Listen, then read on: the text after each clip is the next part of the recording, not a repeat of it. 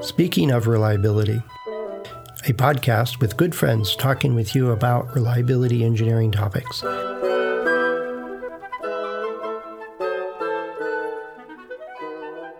Welcome to Speaking of Reliability. This is Fred Schenkelberg. And this is Dianna Deeney. Hey, Dianna. So, what you've been looking at lately or seeing lately? It's uh... you know, I I was reminded of something that happened when I was a young engineer, and it brought back really fond memories. Um, somebody online had posted a 3D model of a V block, and a V block is a, a piece of tooling that that machinists use. And the memory was that when I was a new engineer, um, I worked in a facility that manufactured and designed parts, and part of the group was a machinist area, where there were journeyman machine tool and die designers, where the engineers could come up with ideas and then they would work with the uh, that department to be able to make things, to make things happen, tooling for prototypes or for manufacturing. But one of the machinists would take a handful of, especially the new engineers, you know, the ones that graduated from college, and he invited us over to the tech school. So after work, we would all meet at the tech school. And in the tech school, they had a full machinist set where the kids were learning how to do tool and die making, the high school, mm-hmm. high school kids. And he was teaching us how to make a V block. And it, it was very informational. It was a lot of fun, but, but really, I think the real purpose was like machinist appreciation class. right? So he was teaching the engineers, hey, this is hard, and you have to think about how, you know, the tool comes in or, or what kind of angles you're looking at and the tolerances you're designing with. And he demonstrated that all for us because he had us do that hands on approach to tool and die making. Mm-hmm. I still have my V block. Um, it, it's not finished and um, part of it is really kind of wonky looking. but that's a really fond memory that I have.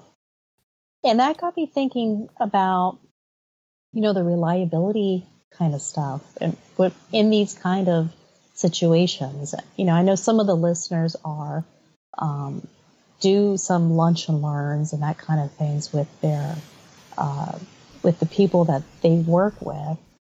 And so that's kind of a question I wanted to ask you. You know, this machinist took saw a need, uh, you know, wanted the engineers to better understand their how their decisions affected his work, and so he did this tech school thing. And I know other companies do these lunch and learns about reliability, and and I see that as sort of a gap in in new engineers coming out and working in a company that has a reliability engineering department. So I wanted to ask ask you about that. If if you're a reliability engineer in one of these companies that works for uh, the reliability department, and you wanted to have like an outreach kind of thing like that, like a reliability lunch and learn, what kind of topics would you introduce them to, or would you do it by topic, or would you do it like a program? And so I wanted to ask what your take on that would be. Good grief. I think I've done that.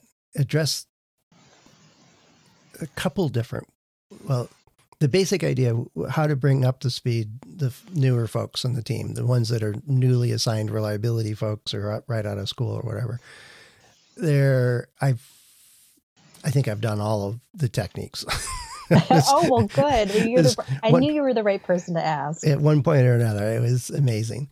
Um, but there's, I think there's a, a uh, I think that uh, machinist uh, appreciation class was a different thing that we did when I was at HP, and I've helped other companies to get it set up. Is more well, this is what reliability is and isn't, and this is what you need to know as an engineer it's the same thing as you know cad programs can create the most god awful things to ever try to build um, and understanding the equipment and the, and the, capabilities of the machines that create the device you're trying to do. You know, and now you're everybody's trying to learn uh, additive uh, manufacturing kind mm-hmm. of techniques, and they, it creates new possibilities, but it has trade offs, and so it's it's once again it's a balance of well, what can you do? The hard part with reliability is you don't see it until the customer breaks it. you know, it's it's our so getting designers and, and engineers and manufacturing engineers and suppliers up to speed. And there's a handful of techniques there too. The topics would be slightly different, but um, the the one thing we did when we were at HP, and this is quite a while now for me, is that we had an, an email list, a simple email list. You could sign up and you could unsubscribe yourself, whatever is a mail serve of some sort. I don't remember what it was.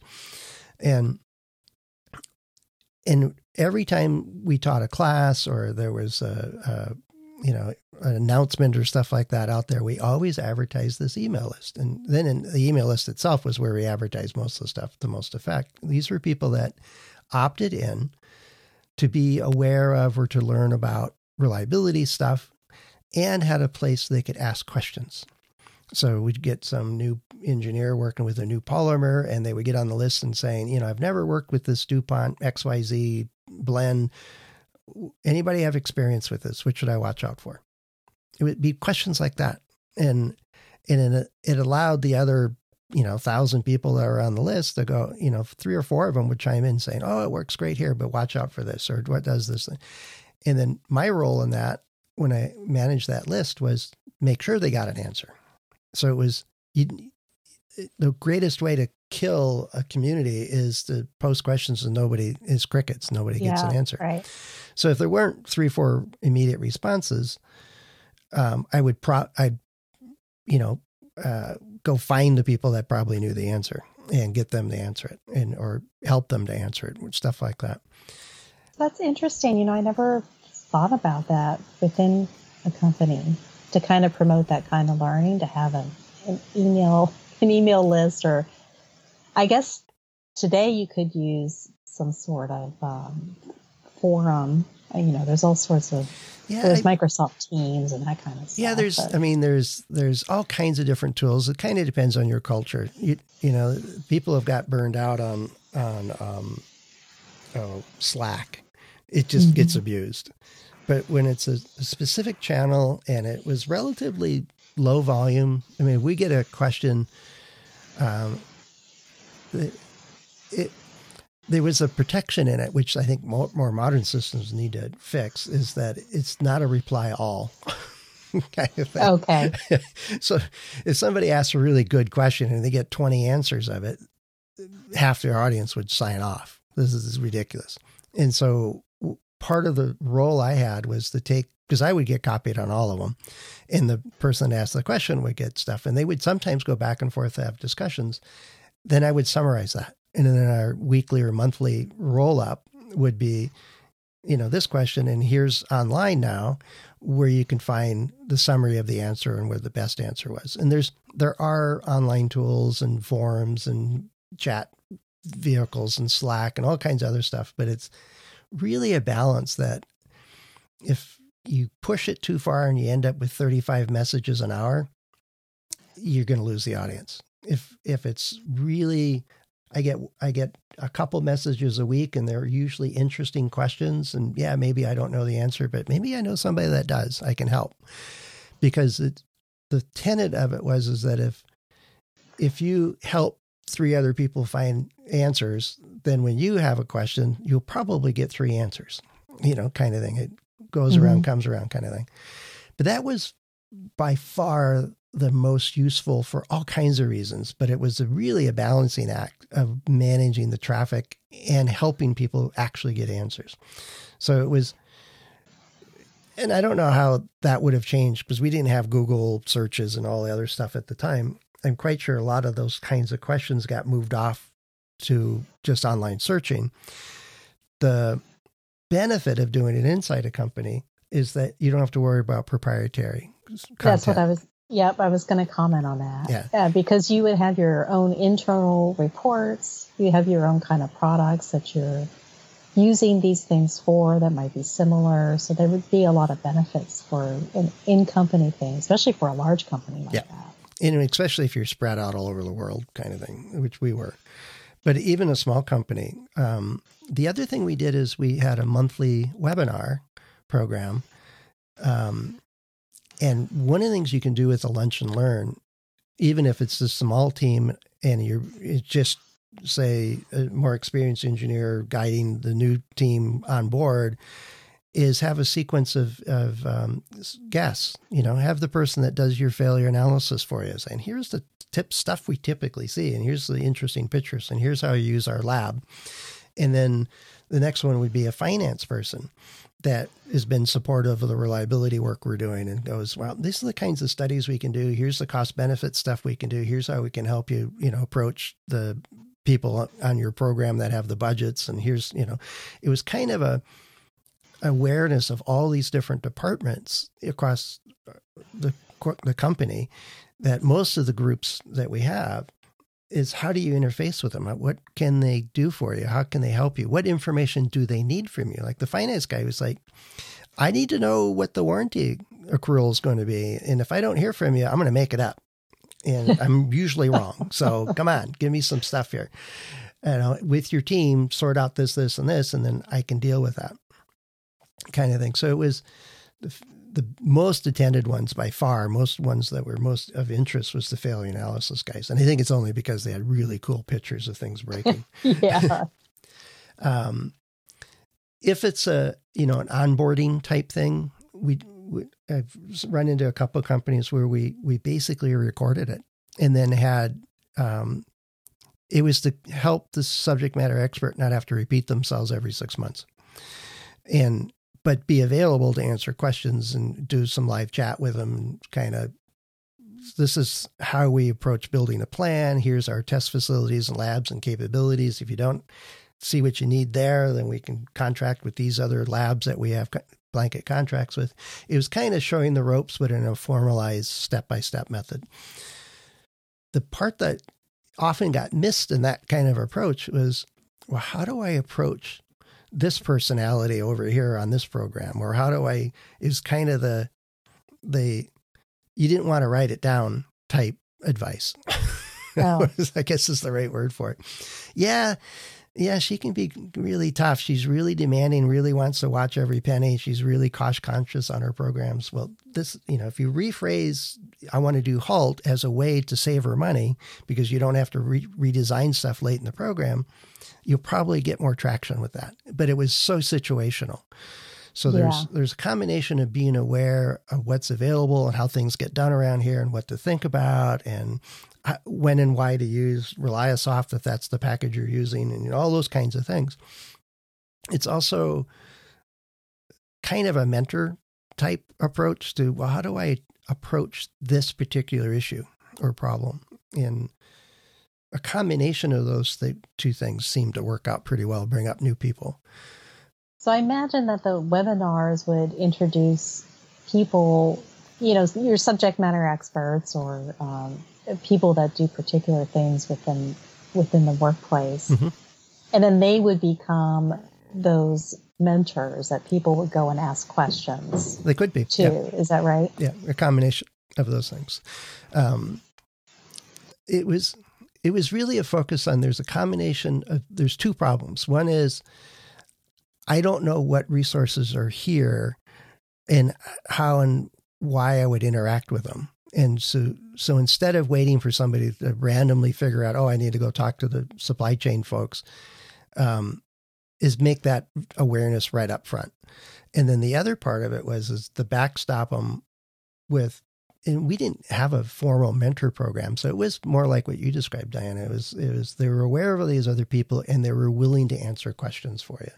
And then we had the third part was the email list, which was a pretty broad. Uh, you didn't know who was going to answer, and most people didn't know everybody else on the list. I don't think anybody knew all the people on the list, but it was a safe place to go ask questions and get multiple points of views pretty quickly and, and that was that was I think by far the most valuable thing we had. Well, now, did you find when you were running these kind of programs? Well, it sounds like you were heavily involved in managing them. Mm-hmm. Um, did you find that you know at the start, especially with things like lunch and learns or webinars, that there was a lot of excitement and buzz about it at first, and you kind of go through a couple iterations of the of the webinars. I don't know, maybe it would take six, seven, eight months worth, you know, where it's kind of fresh. And then, you know, it would be a year or so and you'd ask the finance guy again. Hey, you know, you did that webinar for us, you know, like a year and a half ago. Did you do another one? I was like, well, I already, I already did it. Um, did well, you find find it got old, or or you know, how did you inject new energy into it? Well, it wasn't always the same 12 people if I did a monthly program. It was, you know, it was probably, I had, um, there was somebody that was um, the lead for a program that if you called the CEO, if a customer calls the CEO to complain about anything uh, or whatever reason, they had a whole program of retired executives that would come back and answer those questions and help them find answers. Because uh, HP was getting, you know, everything from how do I make my inkjet printer print thing work, and they didn't want to go through the phone tree again on the helpline, helpline, so they'd call the CEO. you can track these numbers down and go call them, and and I've never heard of that. oh yeah, uh, there's all and, and they had a whole staff just to, to deal with people that were upset enough that they would just call the boss and, uh. and across the, and and they got thousands of calls a month, and they would and they were very familiar with the company and business processes, and they had a lot of contacts in the company, and they could say, "Oh, okay, I know what to do. This let me call, you know, Jill over here in this company and get you in touch with that, and we'll get it solved for you." And it was that was, was these past executives that could do that. Yeah, yeah, and so the person that ran that she came on every year just to talk about the trends she was seeing. And this is new kind of thing. And I, we noticed this product went out and it was really bad because we got calls on day one. you know, we usually keep track of what's going out um, just to be, you know, aware of what's available in the market. But then this kind of caught us by surprise. We didn't think it would be an issue. And it was, oh, definitely an issue. So we kind of backtrack a bunch on that.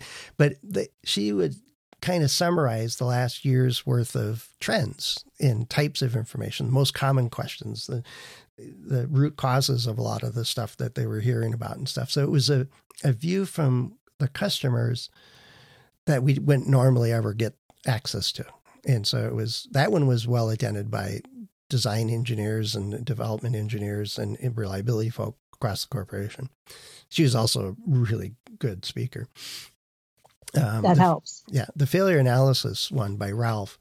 It, it was also every year. It was we, these are the things we're seeing. It looks like we solved this, this, and this problem, you know, from the last couple of years, but now we're seeing this, this, and this, and these are things to be aware of. This is how it was a combination of this is how these things can fail. So if you put a thumbprint on a circuit board, this is what it looks like after three months. There's a big white corroded looking thing. Mm. And he mm. goes, so don't do that, you know, kind of thing. um, and other types of issues that were, you know, just manufacturing problems or vendor problems or, or design problems or a combination of them all. But it would, it was very much a summary of, you know, we, we did, you know, 600 failure analysis cases and we did this many of this and this many of that. And this is what we're seeing. And that was always interesting. So that that was the informational webinar. You know, this is this is what we do, and this is what we're seeing. Well, they would include that in that. They would, you know, so the finance person, they would come on, and it was given the current climate of the economy.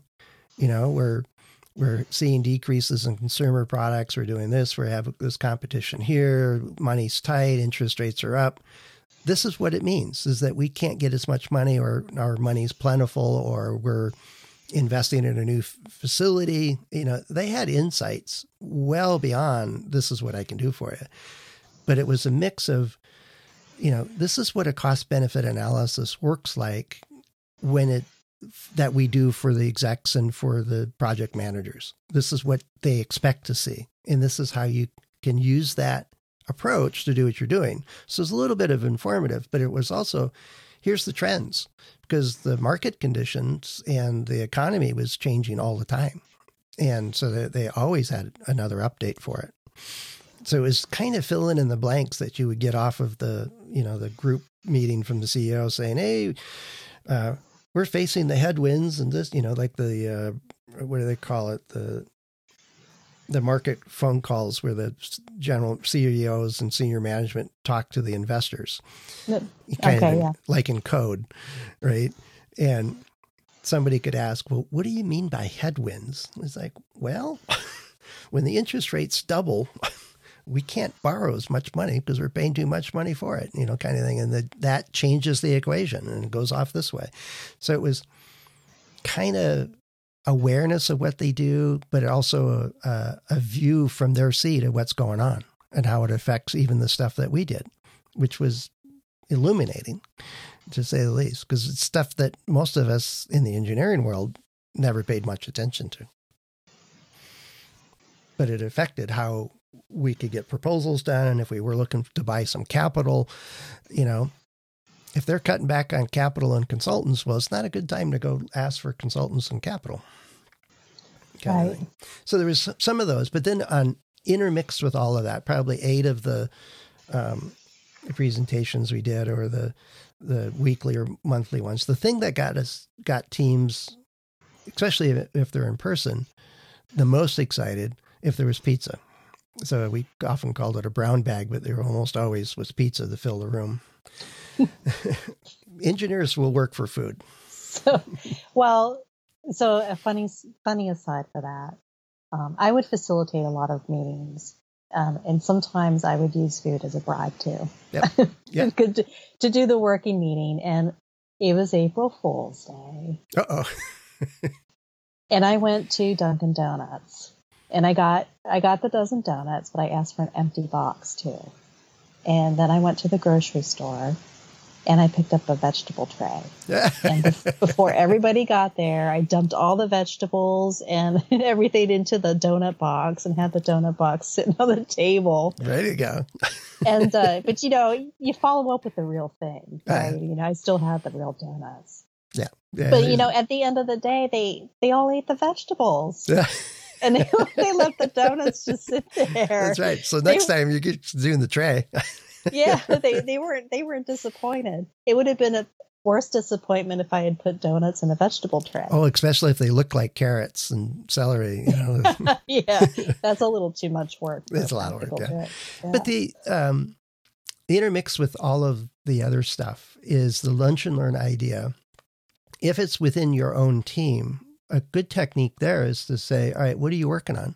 What problems do you have? And let's brainstorm. And, and it's sort of like a, um, a mastermind group. You know, I'm mm-hmm. I got a question and I you know I, what are your ideas on how do we go forward with this? And then it's a mixture of what's available, what worked in the past, uh, different ways to approach it. What do you think? And then you'd walk away with some ideas or suggestions and so on. But the lunch and learn would often be, all right, um, Tim, why don't you go uh, you're you're doing a bunch of accelerated testing. Why don't you walk us through how you plan an accelerated test? What's the thought process of doing that? Because all of us are not experts at that. And another one would look at you know Weibull analysis and how do you know if you got a good fit or not? Because they have the degree in statistics, and so let's have them do regression analysis. And another one did DOE. Another one, you know, it was kind of sharing each other's expertise, and then part of the lunch and learn was bring your questions. Mm-hmm. It, and it and the trick is to make it a safe place. It's not judgmental. If you ask this question, it's it, we're not going to make fun of you or belittle you or you know you know what are you asking that question for kind of thing. It was it's a legitimate place to ask questions that you need some input on, and once you the trip the, the thing we finally did is we got rid of the manager. We said, all right, you you're not invited anymore. the managers, yeah, cut them out. We cut them out because they just got in the way, and they were taking notes and who knew what and didn't know what and everything. And we're like, no, uh, you're out of here. And they were always the one in particular was, well, I know the answer to that. Just do this. And the rest of us are looking at him like, no, it's not the right way to do that. And so we, right, you're not invited anymore. We moved the room and didn't tell him. And he never followed up. Did you leave some pizza behind for him though? Yeah, a little trail of crumbs, you know, some, you know, stuff like. But it was um, so within a team is depending on your management team whether you want them in, in the room or not. Because if they walk in, everybody doesn't ask any questions. You, it's not safe to ask questions. You just don't do that. And they're not invited. We go somewhere else. Um, but that allowed us to learn from each other and share our expertise with each other. And sometimes we would plan ahead. Uh, we we want to learn more about DOE, so somebody would either go figure it out or would was already pretty good at it, had the background in it. And a lot of times people were pulling out slides or materials or uh, content from a course they attended or a conference they were at or stuff like that. And so we were constantly sharing expertise, but also our knowledge of approaching problems. When you do that with a larger group, like with the development team or the manufacturing team, or even with suppliers, it it the it's harder to create that environment where everybody can ask questions and so on. And like with suppliers, you're already at, um, hey, this is what we're looking for. We want you to do uh, control charting, and we're going to teach you how to do it. And let's do some workshops on it and and help you learn how to do this. And I remember the first one we did. The supplier said, "If we, if you teach us how to do that, can we use this technique with all of our customers?" Certainly. And he says, "Why would you teach us this? That makes us better." And I looked at him and said, "You just answered the question." yeah, that's that's a sad question. Yeah. They were very they thought it was always adversarial, everything was trade secret and they would have to pay for this and all that. I'm like, "Look, we want better products. You guys are pretty darn close to it. We're going to take you over the next step to improve your process and let's let's get on with it." And some of those people never got it and they you know, they we moved on to other suppliers. Um, but within the company, uh, the awareness of what reliability people do and don't do and what is expected of them in, when they develop a product or a process um, as it impacts reliability, that was always well received. Um, and we that was part of the webinar program we did, but also we do it in in live stuff. We did courses, we did geez, all kinds of stuff. We even set up study guides. Here's the books and articles and stuff you need to do, so you you had a like a holistic, overarching um, uh, goal that, that that you were reaching for, and then you used all these different mediums to just try to try to reach your goal. Yeah, and they were in different circumstances, and some of these examples are from different companies that you know I was consulting with to bring it on. But most of that I learned at HP uh, and did at HP, and everything from inside the company university type uh, approach where there's courses and, and, curriculum for different positions and stuff like that um, to you know ad hoc training that a particular group wanted us to do to the webinars and email lists and um, it was there weren't that many reliability people in the company uh, that had that in the title. Yet it, the theory was is that everybody had an effect on the reliable reliability and quality of the products we created. Mm-hmm. So they needed to know the difference between a Pareto diagram and a and a log normal distribution, and and sort it out and have awareness of it so they knew that these tools and activities were available. So there was a lot of just awareness kind of thing, and it was uh, a mixture of techniques because people approached it in different ways or received that content in different ways. You know, just putting up a website is just not going to cut it. no, it has to be interactive. Yeah. And, well, you know, my uh, the the the tool and die maker that taught a, taught me how to make a V block. You know, I know he he had us meet after work um, off site at a different training facility, mm-hmm. and there were probably many reasons to do that uh, maybe some safety, and then plus we're away from everybody's special tool. I mean, it's their tools, mm-hmm, you know. Mm-hmm. Whereas if you're in a student setting, but but that did um, that did kind of remove us from the everyday, and we were focused on that thing for a specific period of time. And and it sounds like in your case at HP with all these outreach methods, that you made sure that you made the space for people to want to come and learn and ask questions. Mm-hmm. Um, and, and you made sure that, you know, it was over how, you know, how it was available and how long it was available and everything. So just, I guess, giving people a sense of, of that availability would be helpful too. Oh, yeah. Yeah. It, I mean, it ranges everything from here, here's a checklist, go read that, to full on, you know, meet weekly with your mentor and everything in between. Um, so it's the education process is not restricted to a classroom and you got 45 minutes with this instructor three times a week. That's pretty constrained overall. Mm-hmm. So think outside of how meet people where they are and the time piece they have, the safety requirements they have. Safety in the sense that it's okay for them to ask questions, a kind of thing, or, or or explore ideas, or you know stuff like that. That's what I mean by safety. Yours example was, yeah, if you're going to do some welding, make sure you have welding goggles on. kind yeah, Tur- turn it on, hold it wrong, lose a finger. That's right. Yeah. Um, but it's uh, there's something to be said for um, starting something like that. And it, I've seen people that they just send out a weekly, you know, uh, short paragraph that's on a topic. And if you want to learn more, click here and there'd be more stuff available. And it was basically set up as a steady drumbeat that reliability is part of your job and you need to be aware of uh, this decisions you're making and how it impacts stuff. And if you need help, we're right here. And so that one of them was like a quote list and another one was a quote plus a just a short paragraph about, you know, regression analysis and Weibull analysis are similar, but interpreting them might be very different. And or something you would do something. I think he really wanted to be a marketing person, so you have these little teasers kind of things out there. But I I like that how you're kind of wrapping up I, this episode. It, it's just the steady drumbeat. Meet people where they are, make it a safe space, and be consistent, have that steady drumbeat that the reliability folks are a part of the organization um, and they're here to work with you and to work with. Yep. And, there's a whole bunch of other folks that you need to be aware of and work with on reliability type stuff. So it's it it was fun, but good good summary. So if you're thinking about or doing some kind of lunch and learn, or you've got some program where you're providing some training or awareness for your group, uh, internal or external your organization, how's it going? What works for you? What's not working for you?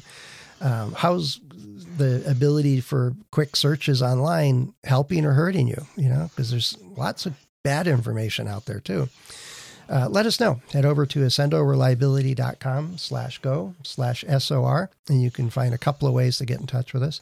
Dianna and I and the other hosts of the show are available through LinkedIn or our About pages. So please do get in touch. Let us know what's working for you if you or if you've got any questions.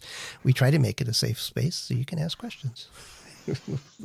leave it with that. So thanks, Dianna, for the idea, and, and it sounded like a pretty neat memory. And so, what's holding you back from finishing your V block? Don't have a, a, a, tap and die set big enough, or Yeah, I, I, lost the drawing. I didn't. I didn't. Didn't finish it. Um, yeah. So th- thanks to Kurt for that. Yeah. Uh, he'll, he'll always be a fond memory. And I'm glad I asked you the question. Thanks for your your insight. Yeah, um, very welcome. That was very very nuanced, a lot to think about. So thank you, Fred. All right. Well, you're welcome. Good talking to you, Dianna. Talk to you again soon. Bye. Cheers.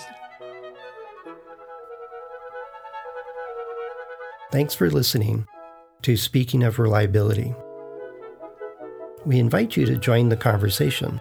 If you have a question or a topic that you think we should discuss in a future show, please let us know. You can find a comment box below the episode show notes or just leave a note as part of a review on iTunes.